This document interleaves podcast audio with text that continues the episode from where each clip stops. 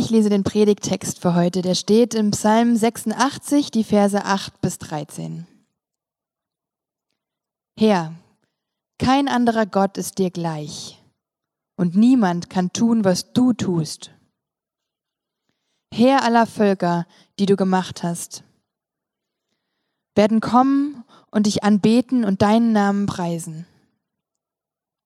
Denn du bist groß und tust Wunder. Du allein bist Gott. Herr, zeige mir den richtigen Weg, damit ich nach deiner Wahrheit lebe. Gib mir das Verlangen ins Herz, dich zu ehren. Von ganzem Herzen will ich dich preisen, Herr mein Gott. Ich will deinen Namen stets verherrlichen, denn deine Liebe zu mir ist groß. Du hast mich vom sicheren Tod gerettet.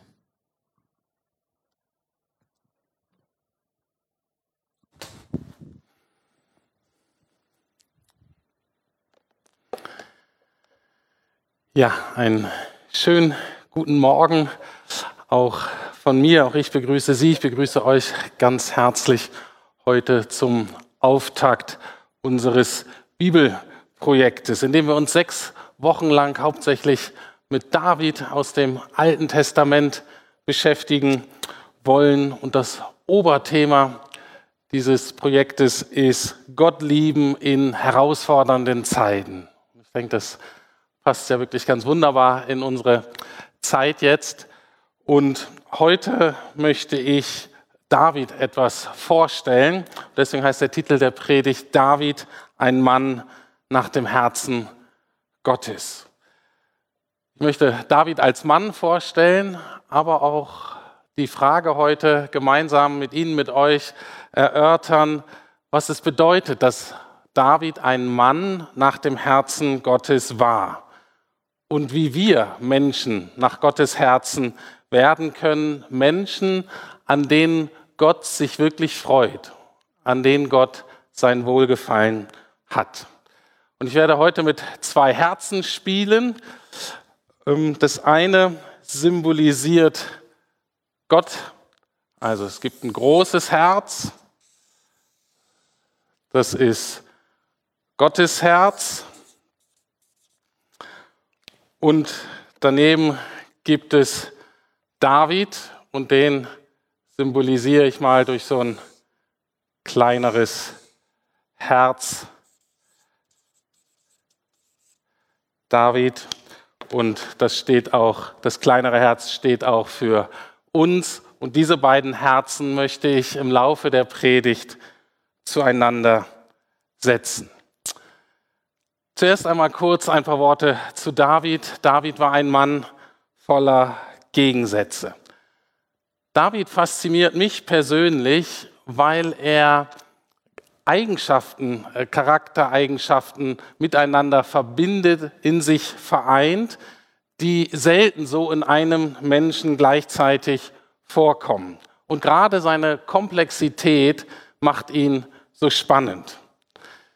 David war gleichzeitig Krieger und Poet. Oder man könnte auch sagen, er war Kämpfer und Anbeter. Seine Hand, seine Hände waren genauso vertraut mit dem Schwert, mit dem er gekämpft hat, wie auch mit der Harfe, die er anscheinend vorzüglich gespielt hat. Der Mut, David war ein sehr mutiger Mann, und der Mut, der ihn befähigt hat, angetrieben hat, sich immer wieder in gefährliche Situationen zu begeben, immer wieder neue Abenteuer zu suchen, ist der gleiche Mut, der ihn auch befähigt hat, sein Herz zu öffnen, sogar die Scham zu überwinden, dass er uns in die Tiefen seines Herzens blicken lässt. David war sowohl Hirte als auch König, aber man könnte es sogar noch deutlicher ausdrücken. Er war einerseits Flüchtling, und auf der anderen Seite war er der Begründer der wichtigsten Dynastie der Menschheit. Was meine ich damit? Also David war ein totaler Nobody, ohne jegliche Karrierechancen. Er war ein Geächteter, der jahrelang auf der Flucht war.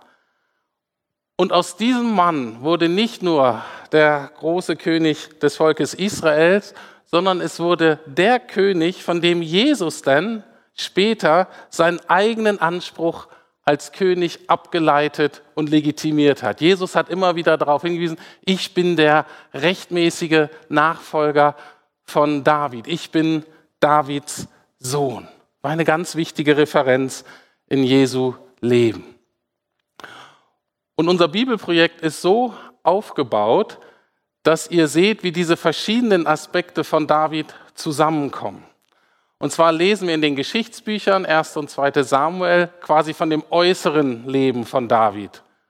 Was hat er erlebt, was hat er getan? Und dann die Psalmen zeigen, wie er das verarbeitet hat, wie er das mit Gott in Verbindung gebracht hat. Und so werden wir mit hineingenommen in die Höhen und auch in die Tiefen von Davids Leben. Und unsere Bitte, mein Gebet ist, dass auch wir dadurch lernen, Gott mit hineinzunehmen in die Höhen und Tiefen unseres Lebens. Wie schon gesagt, eine Beschreibung Davids lautet, dass er ein Mann nach dem Herzen Gottes war. Was bedeutet das? Wie wird man eine Frau oder ein Mann nach dem Herzen Gottes? Jetzt eine ganz persönliche Frage. Würdest du dir das wünschen? Würdest du sagen, wow, das wäre echt cool, wenn Gott das zu mir sagen würde? Wow, du bist ein Mann oder eine Frau Gottes. Ich kenne dich nicht ähm, persönlich jetzt, aber wenn das so geschehen würde, Thomas, Konrad, Ben, du bist ein Mann nach dem Herzen Gottes. Du bist echt ein Mann, an dem Gott gefallen hat. Oder Laura, Sarah, Claudia, du bist echt eine Frau nach dem Herzen Gottes. Eine Frau, an der Gott sich wirklich freut. Eine Frau, zu der Jesus sagt, hey, schön, dass ich dich kennen darf. Oder ich freue mich, dich besser kennenzulernen. Wäre das nicht cool? Und jetzt die Frage, was denkst du persönlich, wie kannst du zu so einem Mann oder zu so einer Frau werden?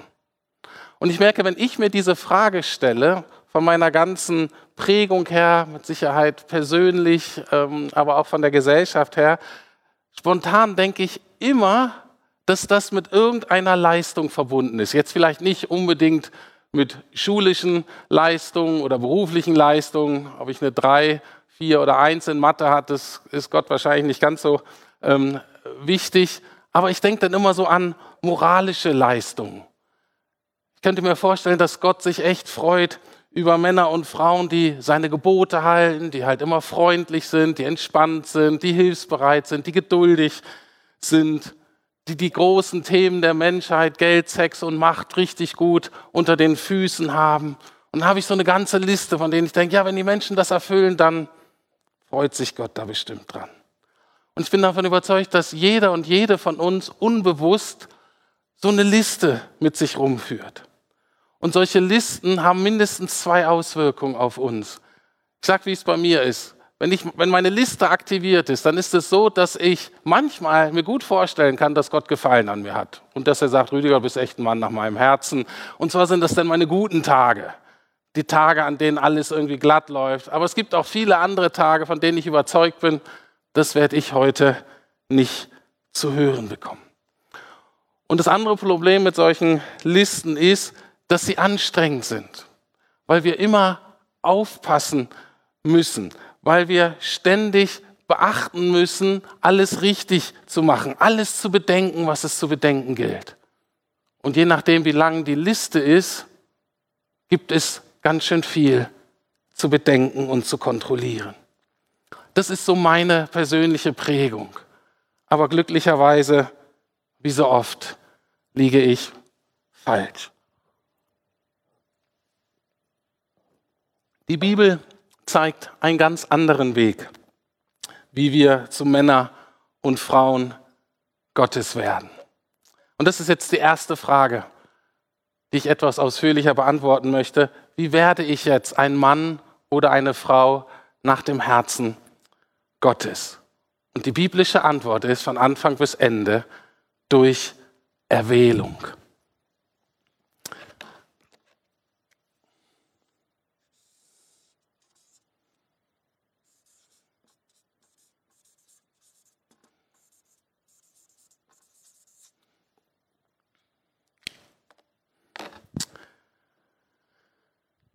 Eine biblische Grundwahrheit ist folgende.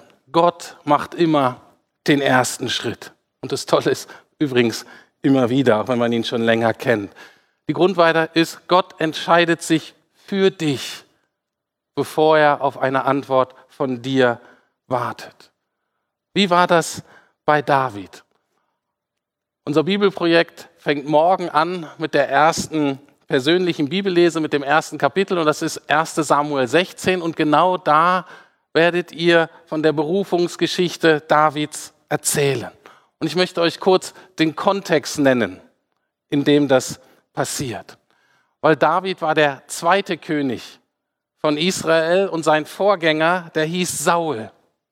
Und als der erwählt wurde, da wurden quasi so die Vorlieben des Volkes mit berücksichtigt. Und Gott hat einen Mann erwählt, der der größte und stärkste war. Anscheinend war er auch noch der schönste. David sah anscheinend auch nicht schlecht aus, aber Saul war einfach noch mal ein Kopf größer und die Schulter einfach noch mal ein bisschen breiter. Und als dann das Volk Israel gesehen hat, wow, das wird unser erster König, da waren alle begeistert. Denn Saul strahlte Macht Stärke und Souveränität aus. Ein echter würdiger König. Wir haben gesagt, oh, den folgen wir. Nur leider stellte sich relativ schnell heraus, dass er auf anderer Ebene leider nicht geeignet war für dieses Amt. Und dann musste Gott Samuel, das ist eigentlich die, eine andere Hauptperson in diesen Samuel-Büchern, ein ganz besonderer Mann, ein Prophet Gottes, und den hat Gott beauftragt, dann Folgendes sagen zu müssen zum König Saul. Er sagte, so aber wird deine Herrschaft nicht von Dauer sein, denn der Herr hat sich einen Mann nach seinem Herzen ausgesucht. Er hat ihn bereits zum Anführer seines Volkes bestimmt, weil du dem Herrn nicht gehorcht hast. Und danach fragt man sich natürlich, okay, Saul, so ein cooler Typ, der schafft es irgendwie nicht. Und dann, was für einen Typen sucht Gott sich jetzt auch? Wenn er sagt, Gott sucht sich jetzt einen nach seinem Herzen, nach seinem Wunschvorstellung aus, wen wählt Gott dann? Das ist eigentlich die Frage vorher, bevor ihr dann einsteigt ins 1 Samuel 16. Was für einer ist das? Und der Bericht ist genau so aufgebaut, dass deutlich wird, Gott wählt sich einen aus, der nach menschlichen Kategorien absolut nicht geeignet ist. Er war total unwahrscheinlich. David war der jüngste von sieben Brüdern. Und dann der Samuel kam so in die Familie und suchte aus. Und David war nicht mal in der Auswahl. Der war nicht mal da. An den David hat niemand gedacht. Wenn wir jetzt denken würde, David bewirbt sich bei Germany's Next Topmodel. Ich glaube, es ist nur für Frauen, aber wir sind ja aufgeklärt und politisch korrekt und so weiter. Wir machen das jetzt auch mal mit Männern. Äh, Germany's Next Topmodel für Männer. Und David hätte seine Unterlagen, seine Videos, alles eingereicht. Der wäre nicht mal in die erste Runde gekommen. Sorry, keine Chance für dich. Und damit passte David aber ganz wunderbar in das Schema der Leute, die Gott am liebsten erwählt. Und hier eine Kostprobe von Menschen, mit denen Gott Geschichte geschrieben hat, die uns mein Kollege Klaus vor einigen Monaten mal gezeigt hat. Und die will ich euch nicht vorenthalten, weil die so cool und deutlich ist. Gottes Auserwählte. Noah war ein Trunkenbold, Abraham war zu alt, Isaac war ein Tagträumer und Jakob war ein Lügner. Lea war leider hässlich, Josef wurde missbraucht, Mose stotterte, Gideon war ängstlich, Samson hatte langes Haar und war ein Frauenheld. Rahab war eine Prostituierte, Hiob ging pleite, Jeremia und Timotheus waren zu jung. David hatte eine Affäre und war ein Mörder. Elia war suizidgefährdet. Naomi war Witwe. Jesaja predigte nackt. Das wäre nochmal was. Ähm, Jona rannte vor Gott davon. Petrus verleugnete Christus. Die Jünger schliefen beim Beten ein. Welcome to the club. Martha machte sich über alles Sorgen und Maria Magdalena hatte sieben Dämonen. Die Samariterin hingegen war mehrmals geschieden und lebte in Ehebruch. Zachäus war zu klein, Paulus war zu religiös, Timotheus hatte ein Geschwür und Lazarus war sogar tot. Okay, was will man mit solchen Leuten anfangen? Was lernen wir daraus? Da lernen wir Folgendes draus. Gott erwählt nicht das Starke, Kluge und Schöne und verlässt sich dann auf die Fähigkeiten und Ressourcen der Erwählten, sondern genau umgekehrt. Er erwählt das Schwache, Verachtete und Dumme, damit diese sich dann auf Gottes Ressourcen und Fähigkeiten verlassen. Also genau umgekehrt, wie wir das machen würden im vielleicht Assessment Center und Recruiting-Prozess. Ich sage es nochmal, Gott erwählt nicht das Starke, Kluge und Schöne und verlässt sich dann auf die Fähigkeiten und Ressourcen der Erwählten, sondern er wählt das Schwache, Verachtete und Dumme, damit die sich auf Gottes Ressourcen und Fähigkeiten verlassen. Und jetzt die Frage, wie kannst du wissen, dass du erwählt bist? Woher weißt du das? Woher weiß ich das? Du bist erwählt, wenn du in der Lage bist, wenn Gott dich in die Lage versetzt, von Herzen dein Versagen und deine eigenen Begrenzungen zuzugeben und wenn du aufhörst, dich auf dich und deine Ressourcen zu verlassen, ihnen zu vertrauen, um bei Gott zu landen, um Gottes Anerkennung zu finden. Das ist der erste Schritt. Du musst aufhören, dir selbst zu vertrauen. Und der zweite Schritt, und stattdessen anfängst, auf Jesus und seine Ressourcen, sein Leben, sein Tod und seine Auferstehung zu vertrauen dann bist du auserwählt. Dann bist du einen Prozess gegangen oder bist in einem Prozess, den die Bibel Umkehr und Glauben nennt. Und es ist der erste Schritt. Und der ist getan durch die Erwählung. Ich bin unverdient, völlig überraschend und unverhofft durch Gottes Entscheidung ausgesucht worden. Und was kommt jetzt? Und so komme ich jetzt zur zweiten Frage in der Predigt. Wie lebe ich nun als Mann oder Frau nach dem Herzen Gottes? Wie hat jetzt David gelebt, nachdem er erwählt wurde? Und die Antwort ist, und das können wir ganz wunderbar von David lernen, die Antwort Davids auf die Erwählung ist Ehrfurcht. Okay, und ich bin mir bewusst, dass das zwei Kategorien sind, die ein bisschen ungewöhnlich sind heutzutage. Sowohl die Erwählung als auch die Ehrfurcht. Was steht dahinter? Ich möchte nicht nochmal den ganzen Text lesen, den Mareike gerade gelesen hat, nur den einen Vers daraus. Psalm 86, Vers 11. Und da beschreibt David das, seine Antwort auf die Erwählung. Er sagt, Weise mir deinen Weg, Herr. Ich möchte in Treue zu dir mein Leben führen. Richte mein Herz auf eines aus, deinem Namen in Ehrfurcht zu begegnen. Dieser Vers hat drei Teile, die ersten beiden ganz kurz und den letzten etwas ausführlicher. Erste Antwort, erster Aspekt der Ehrfurcht Gottes gegenüber ist zu sagen, weise du mir den Weg. Ganz einfach, du bestimmst jetzt, ich möchte mich nach deinen Vorstellungen richten. Das zweite ist, ich möchte in Treue zu dir mein Leben führen.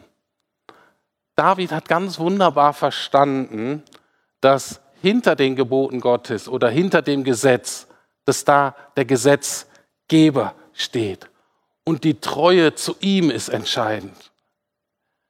Es geht nie darum, irgendwelche religiösen Vorschriften zu befolgen, nur weil die da nun mal stehen und weil das so Tradition ist, sondern die Gebote Gottes zu befolgen, weil sie Gottes Charakter entsprechen. Und David hat das verstanden. Es geht letztlich immer um die Treue nicht eines Gesetzes gegenüber, sondern dem Gesetzgeber gegenüber. Und Jesus drückt es einmal so aus, Wer mich liebt, hält meine Gebote. Das gehört zusammen. Aber ich möchte mich jetzt auf den dritten Aspekt dieses Verses konzentrieren. Richte mein Herz auf eines aus, deinem Namen in Ehrfurcht zu begegnen. Überlegt mal, wie ihr diesen Satz beendet hättet. Selbst ich, glaube ich, hätte, wäre jetzt nicht spontan drauf gekommen, das so zu beenden. Richte mein Herz auf eines aus, deinem Namen, das heißt also dir selber, in Ehrfurcht zu begegnen. Das zentrale Wort ist hier das Wort eins.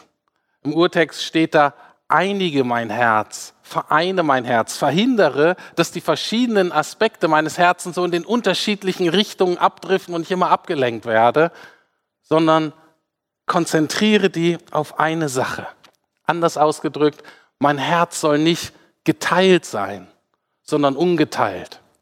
Das ist übrigens eine andere Beschreibung von David. Er wird dadurch gelobt und es wird von ihm immer gesagt, er war ungeteilt beim Herrn oder sein Herz war ungeteilt Gott gegenüber. Wenn die Bibel von dem Herzen spricht, geht es nicht hauptsächlich um Gefühle, sondern es geht wirklich so um unsere entscheidende Motivationszentrale. Unser entscheidendes Zentrum, aus dem alle wichtigen Entscheidungen und ähm, äh, Entscheidungen getroffen werden. Man könnte es auch so vielleicht übersetzen, David sagt, richte mein Wollen, Denken, Fühlen und Tun auf diese eine Sache auf, dir in Ehrfurcht zu begegnen. Was heißt das in Ehrfurcht? Ehrfürchtig vor Gott ist man dann, wenn wir zutiefst anerkennen und leben, dass Erfolg und Misserfolg, Gelingen und Versagen, Tod oder Leben eben in Gottes Hand liegt. Und David bittet, das möchte ich mehr und mehr verstehen. Ich möchte letztlich akzeptieren, dass ich ganz von Gott abhängig bin. Und ich will das nicht nur akzeptieren, sondern ich will lernen, es gerne und dankbar und freudig zu sein in allen Lebensbereichen. Und wenn wir ein bisschen drüber nachdenken, ist das ein großartiges Gebet und es ist auch ein großartiges Angebot Gottes, dass wir Ehrfurcht vor ihm entwickeln können, dass wir abhängig sind von ihm. Weil wenn wir nicht abhängig sind von Gott, dann sind wir abhängig von vielen anderen Dingen und Menschen. Anders ausgedrückt, wenn wir keine Ehrfurcht vor Gott haben, dann müssen wir uns vor vielen anderen Menschen und Dingen fürchten und das macht uns letztlich immer unfrei. Mit ein bisschen Abstand betrachtet könnte man auch sagen, es geht hier um das erste Gebot in der Bibel. David bittet Gott, dass Gott selbst ihn befähigt, das erste Gebot zu leben, nämlich Gott zu lieben mit seinem ganzen Herzen, seinem ganzen Verstand und seiner ganzen Kraft. Und jetzt die Frage, was bedeutet das praktisch? Und ich habe es in folgendem Vers zusammengefasst. Du und ich, wir leben wie ein Mensch nach dem Herzen Gottes, indem wir alles, was auf unserem Herzen liegt, in Gottes Herzen legen.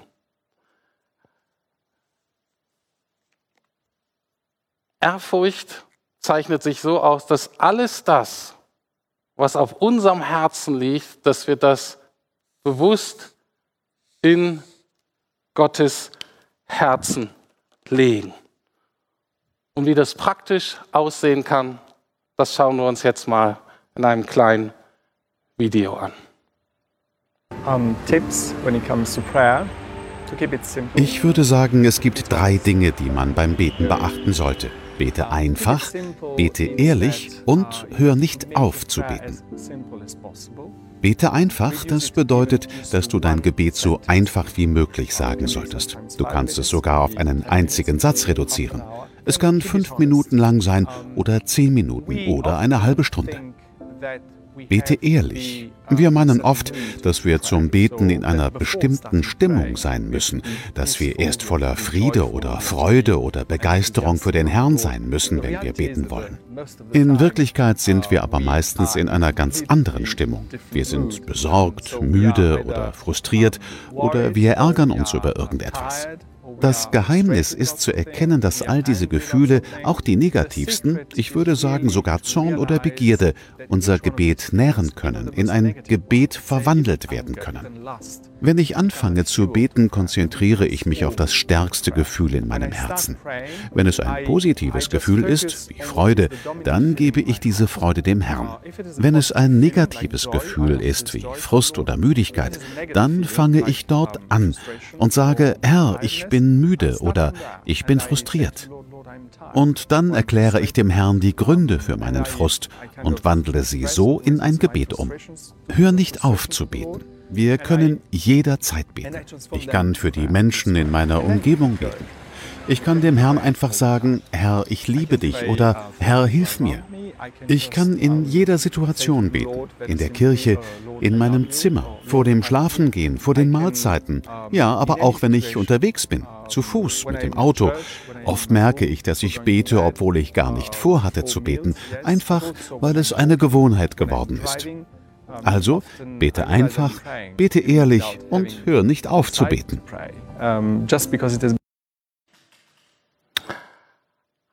Also, du lebst wie ein Mensch nach dem Herzen Gottes, indem du alles, was auf deinem Herzen liegt, in Gottes Herzen legst. Und gerade in der Krise gibt es besonders viele Dinge, die uns beschäftigen, wo wir besonders deutlich merken, wie es uns eigentlich geht, dass wir deutlich merken, was eigentlich los ist, um uns herum, aber auch, wie wir darauf reagieren. Und wir merken, dass wir viele Dinge haben, doch wofür wir dankbar sein können. Für unser Vertrauen, unsere Hoffnung auf Jesus, auch Anbetung, dann können wir ihm das geben, aber auch, auch die anderen Dinge kommen nun zum Vorschein. Verschiedene Arten von Ängsten, Existenzängsten, Zukunftsängsten konfrontiert mit unserem Versagen, mit unserer Schuld, mit unserer Scham. Wir sind überfordert und gestresst, vielleicht auch wütender und ärgerlicher als sonst. Und all das können wir ihm geben. Und gerade das, was dich in deiner Aufmerksamkeit oder in deinen Gefühlen von Gott trennt, gerade die Dinge, die dir zeigen, dass dein Herz eben nicht ungeteilt bei Gott ist, diese können wir dann immer wieder in sein Herz legen. Entweder durch ein Stoßgebet im Gedanken im Laufe des Tages oder indem wir ihm das einfach laut sagen oder indem du es aufschreibst, zum Beispiel in ein Gebetstagebuch. Und genau so drückst du deine Liebe und Ehrfurcht zu Gott aus. Ich komme zum Schluss schauen wir uns nochmal die zwei entscheidenden Fragen an. Wie werde ich ein Mann oder eine Frau nach Gottes Herzen? Eben durch nichts, was wir tun oder lassen können, sondern durch Gottes Erwählung. Gott entscheidet sich zuerst, uns zu lieben, dich und mich zu lieben, auch wenn wir nicht liebenswert sind. Und dann die zweite Frage, wie lebe ich als eine Frau oder ein Mann nach dem Herzen Gottes, eben in Ehrfurcht, ungeteilt auf Gott ausgerichtet, indem ich alles, was auf meinem Herzen liegt, immer wieder in sein Herz lege. Wie kannst du das ganz praktisch tun? Und ich würde dich ermutigen, vielleicht dreimal am Tag das so ein bisschen zu trainieren, vielleicht in der Mittagspause nochmal eine kurze Pause, man muss gar nicht lang, fünf Minuten, zwischendrin nochmal am Abend und zu fragen, was liegt mir eigentlich gerade auf dem Herzen? Unser Problem ist ja oft im Alltag, dass wir uns so im Tagesgeschäft selbst verlieren. Und da ist so gut zu wissen, dass Gott uns eben nicht verliert. Uns kurz bewusst machen, okay, Gott ist da. Gott sieht mich. Gott ist mir näher als ich mir selbst. Gott empfängt mich auch jetzt in jedem Augenblick mit offenen Armen und freut sich, das von mir in Empfang zu nehmen, was ich ihm mitteilen möchte. Und ich lade euch jetzt ein, genau das zu tun. Zu Hause oder wo immer ihr seid. Zwei Minuten Zeit zu nehmen, um mal genau das zu probieren, zu trainieren. Wenn du möchtest, schlage ich vor, dass du jetzt ähm, die Augen schließt und dreimal kurz tief aus und einatmest.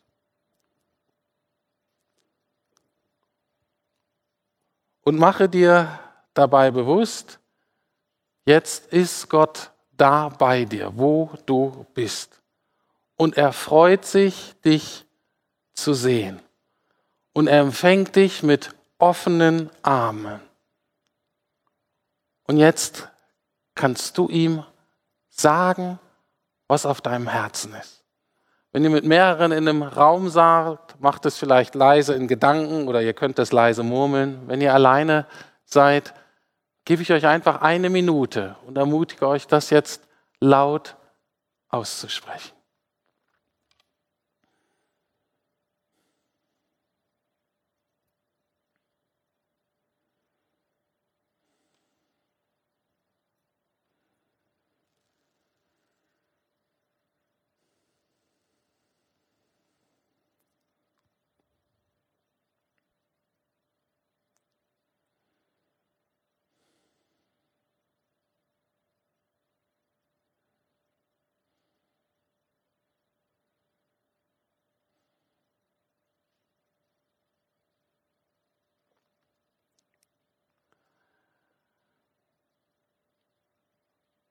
Und wenn wir regelmäßig Gottes Gegenwart so in Anspruch nehmen, dann können wir auch unter der Woche, dann können wir auch im Alltagsstress oder auch in der Alltagslangeweile oder der Sinnlosigkeit vielleicht meiner aktuellen Tätigkeit, können wir sagen, mir ist wohl in dem Herrn. Mit Jesus geht es mir gut. Bei Jesus zu sein, ist mein ganzes Glück, auch in der Krise.